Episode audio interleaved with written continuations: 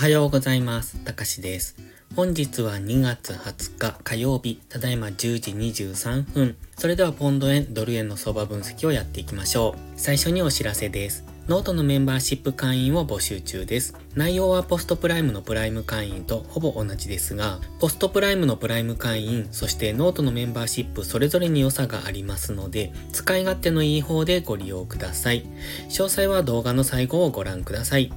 では前半はポンド円、後半はドル円をやっていきます。まずはポンド円の冷やしからです。現在はかなりの高値圏にありますね。この直近の高値を結んだこの黄色のラインというところで一度引っかかって押しをつけに来た格好です。直近の高値、この黄色丸の高値のところに白い水平線を引いてますが、その辺付近で今下げ止まっている感がありますね。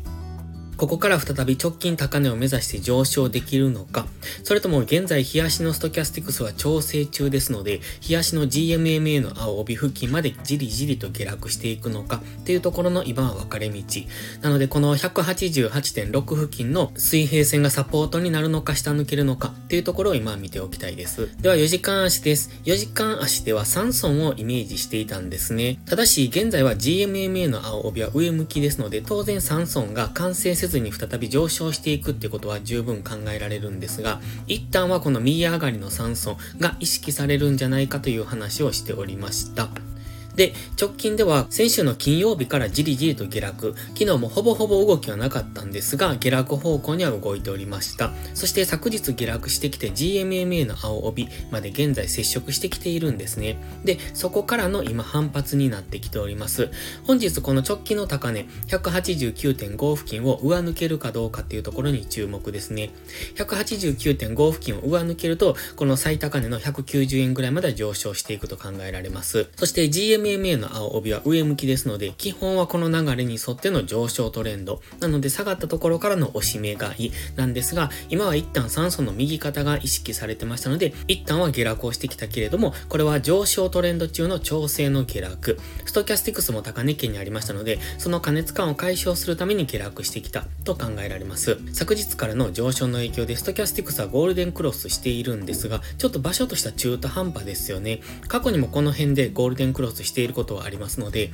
当然ここから上昇していく可能性もあるんですが、まだ下げきっていないということは、もう一段下げてくる可能性もありますので、例えばもう一度昨日の安値を目指して下落していくっていうことも考えられますので、ストキャスティクスもう一段の下落余地がありますので、その辺は注意が必要です。では、1時間足です。1時間足には赤い水平線を引いております。現在はこの間での動きかなと考えております。若干上抜けたりもしておりますので、上抜けに関しては騙しの可能性もありますが、大体この赤い水平線の中で推移する可能性。今、1時間足の GMMA は横ばいなんですね。4時間足の GMMA はすぐ下を通ってまして上向きですので、今は4時間足の GMMA に接触して上昇するのかどうかっていうところを見ておきたいんですが、1時間足の GMMA はもう横ばいで方向感がありませんので、まずはレンジを想定しておきたいです。そのレンジの幅がこの赤い水平線付近かなと考えております。当然昨日の高値とか金曜日の高値も意識されてはきまますが、大体はこの赤い水平線の中で動いておりまして、この水平線を抜けた方についていけばいいのかなと。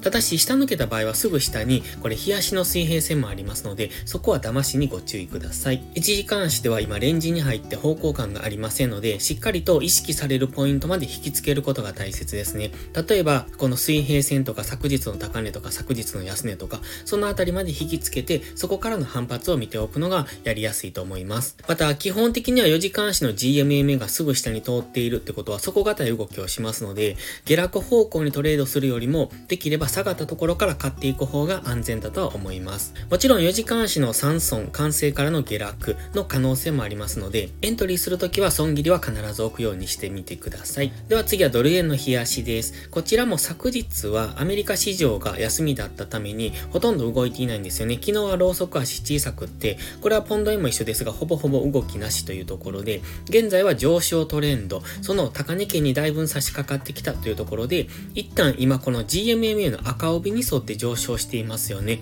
で、昨日の動きを見ていても、どうもこの赤帯付近でサポートされそうな、そんな印象にも見えてきます。ただ、ストキャスティクスは高値圏から現在加熱感解消中、マクディは方向感がありませんので、今は日足のこのストキャスティクスの加熱感解消にもうちょっと動いていく可能性もあるので、本日も方向感なく上がったり下がったりっていうのを繰り返してくるかももしれませんね。では4時間足です。そんな中で4時間足は今三角持ち合いを作っております。この動きかなりわかりにくいんですよね。この直近のこの上昇に対して23.6%付近で今底堅く推移はしているんです。昨日もじりじりとは下落してきましたが、そこから三角持ち合いこの加減が意識されて今上昇中。ただし今三角持ち合いの先端付近に入ってきましたよね。ということはこれかなりの値幅が狭い中での動きになってくると考えられますので、もちろん上抜ければそこについていく、下抜ければそこについていけばいいんですが、この三角持ち合いの先端付近で値幅が狭い中でトレードをすると、打っても勝っても負けやすくなりますので、ですのでこの辺りでのトレードはできれば様子見がいいと思います。まずはこの三角持ち合いを抜けるのを待つですね。基本的に上抜ければついていけばいいと思いますが、下抜けた場合、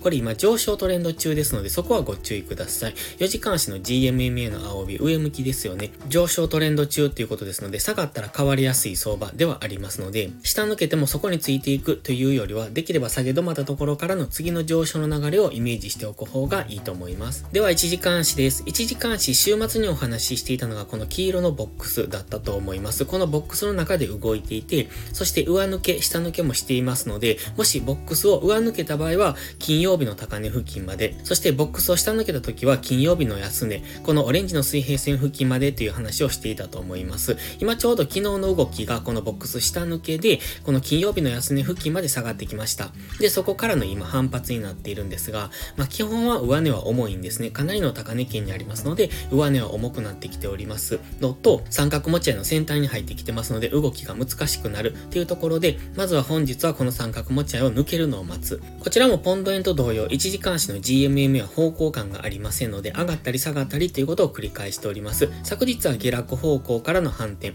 本日は朝方から上昇しましたが、今ちょっと上値が重くなってきてますよね。ちょうどこの黄色のボックスの上限付近が意識されているのがわかります。ですので、この小さな黄色のボックス、上抜ければ三角持ち合い上限付近まで、ただし三角持ち合い上限に来れば再び売られやすくなりますので、分かりにくいところでのトレードは極力避けていくのがいいと思います。